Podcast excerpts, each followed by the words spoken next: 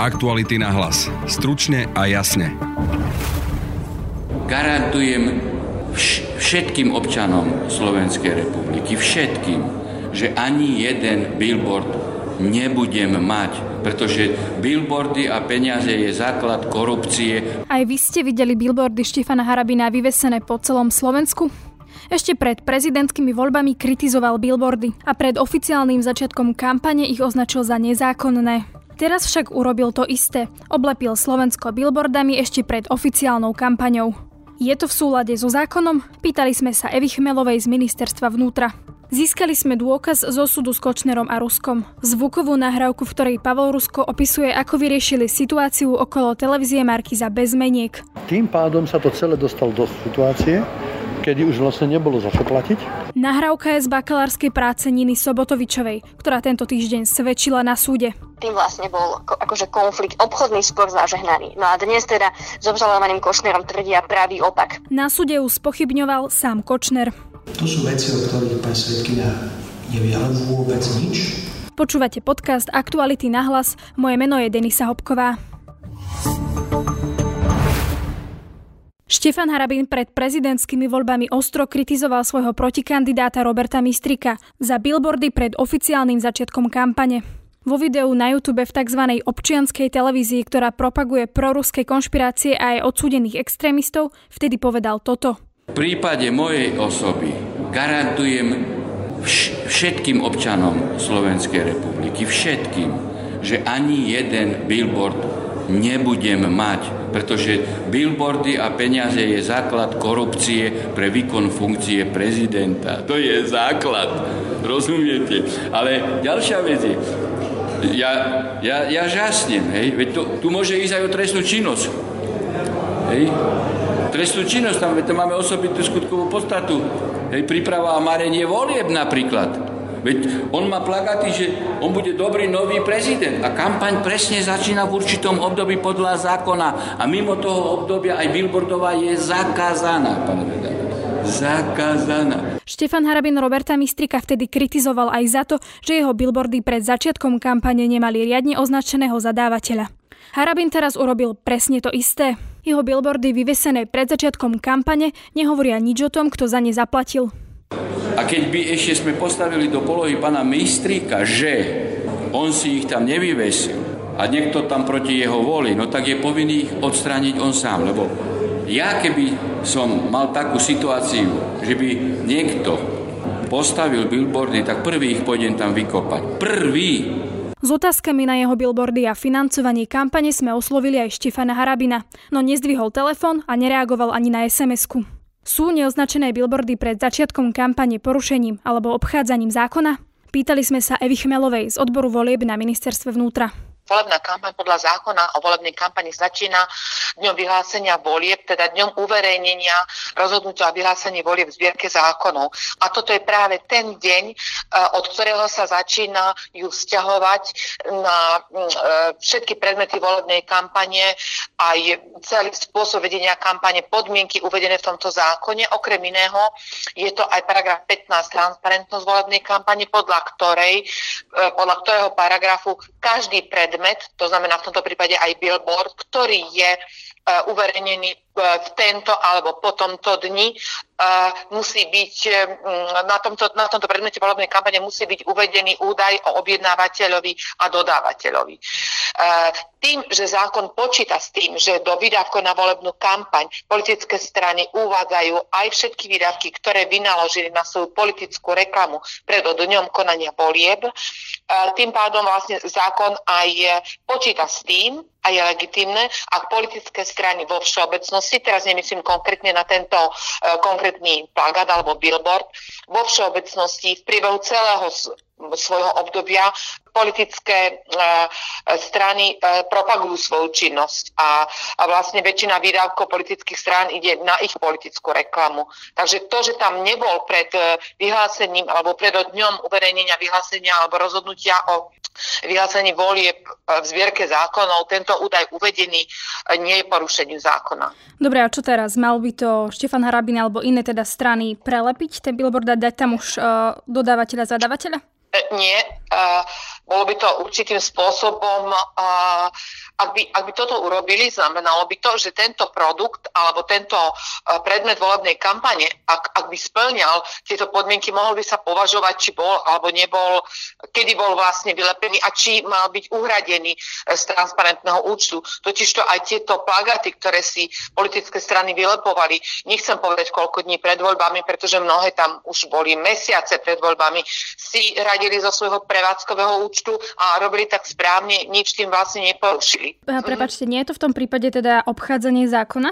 Nie je to obchádzanie zákona, ak tu takto povinnosť zákon neukladá. Čo je dôležité, že teda politická strana a, a vlast bude musieť vo svojich nákladoch na volebnú kampaň, ktoré bude predkladať 30 dní pod, po dní vyhlásenia výsledkov volieb, uviesť okrem tých výdavkov, ktoré vynaložila v čase e, oficiálnej volebnej kampane, alebo teda tej od dňa vyhlásenia rozhodnutia o vyhlásení volieb v zbierke zákonov, aj tie náklady, ktoré vynaložila na politickú reklamu pred dňom e, vyhlásenia volieb. Hm, no dobré, ale teda... Je to legitimné, ako nemôžem povedať, že by to bolo obchádzanie zákona, keď zákon s takouto uh, možnosťou vôbec počíta. No ak to teda dobre chápem, tak tie billboardy, kde, ktoré boli zavesené predtým, ako bola oficiálna kampaň vyhlásená, znamená, že tam môžu ostať, vysieť bez toho, aby tam bol teda zadavateľ, dodavateľ? Áno.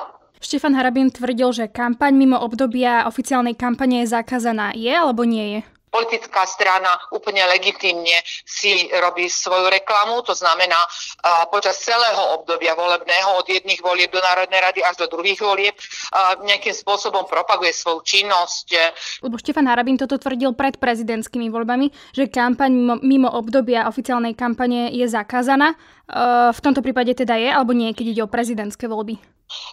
Zákon o, o volebnej kampani um, vlastne ne, ne, vôbec nezakáže. Naopak tým, že v, v každom prípade a u každého uh, druhu volieb zákon spomína to, že do základu na volebnú kampaň sa započítavajú nielen výdavky, ktoré vynaloží kandidát v čase volebnej kampane, ale aj tie, ktoré vynaložil na svoju reklamu ešte pred vyhlásením výsledkov volieb, tak e, zákon e, takéto konanie považuje za legitímne. Mm, to znamená, že keď to Štefan Harabín tvrdil alebo tvrdí, tak klame.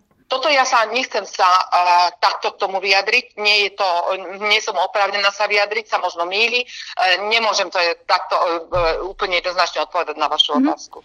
Aktuality na hlas. Stručne a jasne. Kočnera a Ruska v kauze zmenky usvieča aj nový dôkaz, o ktorom sme hovorili už v pondelkovom podcaste. Je to rozhovor, ktorý poskytol Pavlo Rusko do bakalárskej práce, vtedy študentky žurnalistiky a dnes redaktorky denníka ZME Niny Sobotovičovej. Rusko je vysvetlil, ako vyriešili kauzu Gamatex okolo televízie Markiza. A to bez toho, aby bolo potrebné čokoľvek doplácať zmenkami. Tu je zostrih toho najdôležitejšieho zo zvukovej nahrávky tohto rozhovoru. Čiže vy ste dokázali zvrátiť celú tú situáciu a opäť ste boli majiteľia áno. 50 na 50 áno. s pani Folcovou. Áno. A stále to bolo 49 CMI vo Veľkej áno, Markíze a áno, vašich áno. 50. A Markíza Slovakia 50, áno. Uh-huh. A čo mi navrhoval A do tohto stavu ste to vrátili kedy? Ešte to mi povedzte. Hmm. Akože ešte v tom 98. Alebo 99. Na začiatku, áno, hej? Áno, áno. A tým pádom sa to celé dostalo do situácie, kedy už vlastne nebolo za čo platiť. Čiže, ale na to, preto, aby bol raz a navždy kľud, aby to už nikto nespochybňoval, aby zase neprišli, sme mali s nimi svoje skúsenosti, tak potom sa dohodlo, že sa e, že Markíza alebo CMI odkúpi Gamatex. Takže napriek tomu, že už ste figurovali ako majiteľ obchodného registru vy a pani Folcová, aj tak ste odkúpili Gamatex. Áno. Prečo? Preto to aby nikto nespochybňoval, že licencia exekúcie... Že to už len pre takú istotu ste, a koľko ste zaplatili za ten Gamatex? Keď vám to Maroš povie, tak nech vám to povie. Ale dosť na to, aby boli spokojní. Peter Hanák volal Nine Sobotovičovej, aby sa jej opýtal, čo v tejto nahrávke znamená dôkaz proti Ruskovi a Kočnerovi. Čo vlastne na tej nahrávke toho Ruska inkriminuje? Mne do toho rozhovoru vylúčil existenciu zmeniek tým, že povedal, že im sa ten spor, respektíve celú tú situáciu sa im podarilo zvrátiť jedným odvolaním. Mm-hmm. Opäť sa stali majiteľmi Markízy Pavol Rusko a jeho spoločnička Silvia Folcová, obaja rovným dielom, mali 50% podiel v tej Markíze a tým pádom vlastne on to formuloval tak, že ten spor bol vyriešený. Napriek tomu sa rozhodli kúpiť aj Gamatex potom. CMI sa rozhodla kúpiť aj Gamatex. Mm-hmm. Pre istotu, že keby ešte niekto niekedy špekuloval o tom, že či náhodou pri tom exekvovaní uh, marky s Gamatexom nemohla na nich prejsť aj licencia vysielacia, že akože toto sa Rusko, Rusko to tam vyslovene formuluje, že podľa neho to bola blbosť, ale že pre istotu, aby už nikto nikdy nespochybňoval, že televízia je iba ich a nikoho iného a aby licencia už nikdy nebola ohrozená, tak sa Siemi rozhodla kúpiť aj ten Gamatex. Čo znamená, že tá kúpa Gamatexu bola podľa neho to finále vyriešenia obchodného sporu a ani len to nebolo nevyhnutné. A dnes tvrdí, že je do neba volajúca hlúposť, aby tých 80 miliónov, ktoré zaplatili za Gamatex, bolo vlastne finále vyriešenia toho sporu a argumentuje tým, že Markíza mala oveľa väčšiu hodnotu. Takže podľa neho, napríklad v Pezinku už proste na pojednávaní v júli tvrdil, že to bolo proste tých 80 miliónov bol iba prvý krok ako získať postupne kontrolu nad svorovou stranou, že to bola iba časť nejakého väčšieho urovnania. A v tej nahrávke on vlastne hovorí, že už netreba nič platiť, už netreba nič doplácať, Áno. alebo už nebolo potrebné Do, nič doplácať. presne. On to tam takto explicitne naformuluje, že my sme sa dostali do situácie, to už potom odvolaní sa voči zápisu Gamatexu ako majiteľa Markízy. Keď sa Rusko odvolalo voči tomu, že by mal byť Gamatex majiteľ, tak že sa im teda situáciu takto podarilo zvrátiť, lebo procesná chyba súdu, Takže sa dostali už v tomto momente do situácie, keď nebolo za čo platiť, keď už sa neriešila žiadna pohľadávka. A toto vylučuje Aby... zmenky?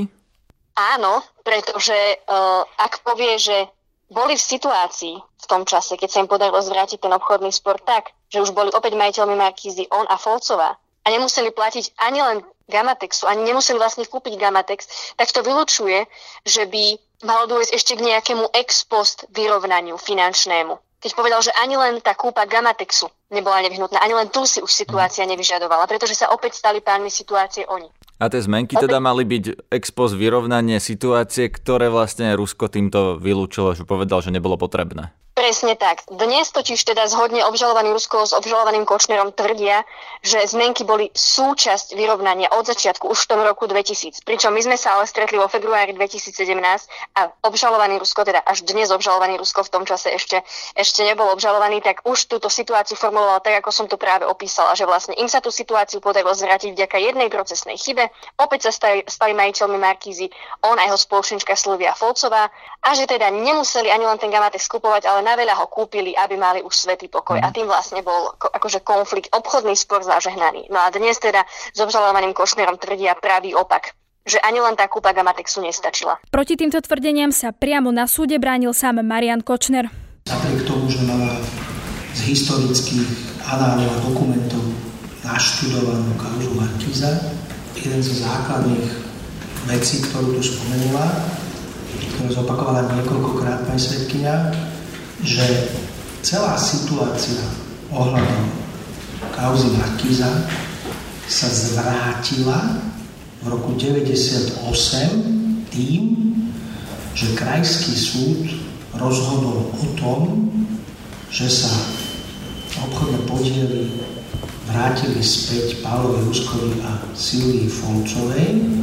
Podľa svetkyne, ako som dobre pochopil, aj toto bol vlastne taký ten záverečný akt, ktoré sa, ktoré sa dozvedela od Pavla Ruska, že týmto vlastne prinavrátili podiely pôvodným vlastníkom, tým vlastne to bolo celé uzavreté. A aj svetkynia niekoľkrát povedala, že podľa teda nie podľa jej názoru toto bolo vlastne ukončením toho sporu to znamená, že ako to tak vidím, tak od 98. do 2000, kde bolo teda podaných niekoľko veľa podaní na súd, uh, žiadosti na licenčnú radu a tak ďalej, tak ďalej. To všetko, čo sme tu už preberali, to sú veci, o ktorých pani Svetkina nevie ale vôbec nič. Pani Svetkina v tomto prípade zastala v histórii a ďalej tá situácia, podľa toho, som ja pochopil, ju veľmi ani nezaujímala. Svetkynia Sobotovičová má odpoveď aj na tieto Kočnerové výhrady. Ja som vlastne na súde povedala iba to, čo mi povedal Rusko. A Kočner sa to snažil pretočiť na to, že ja vlastne ničomu nerozumiem že ja si myslím, že už to bolo vyriešené, ale veď uh, oni vedia, ako to bolo, veď oni sa ešte dlho súdili. Ale v skutočnosti to proste nebol môj názor, to bolo to, čo mi naozaj Rusko povedal už v čase, keď zmenky existovali. Že v roku 2017 to povedal Rusko. Presne, že vlastne uh, Kočner tvrdí, že ja som niekde zastala v čase a že už sa o tú kauzu viac vlastne nezaujímam, takže čo to tu ja vlastne rozprávam, ale v skutočnosti Rusko už v čase, keď zmenky existovali, mi povedalo, že to bolo takto a ja som o tom povedala na súde a Kočner sa snažil spochybniť to akože mojou osobou, že veď asi som ďalej tú kauzu nesledovala, lebo ona sa ešte riešila, že tam sa s ňou riešili úplne iné veci úplne iné. To sa týkalo proste už prevodov podielov. To je z dnešného podcastu všetko. Počúvajte nás aj zajtra cez Spotify a ďalšie podcastové aplikácie. Sme aj na Facebooku a Instagrame. Na dnešnom podcaste spolupracovali Martin Slis a Peter Hanák. Zdraví vás, Denisa Hopková. Aktuality na hlas. Stručne a jasne.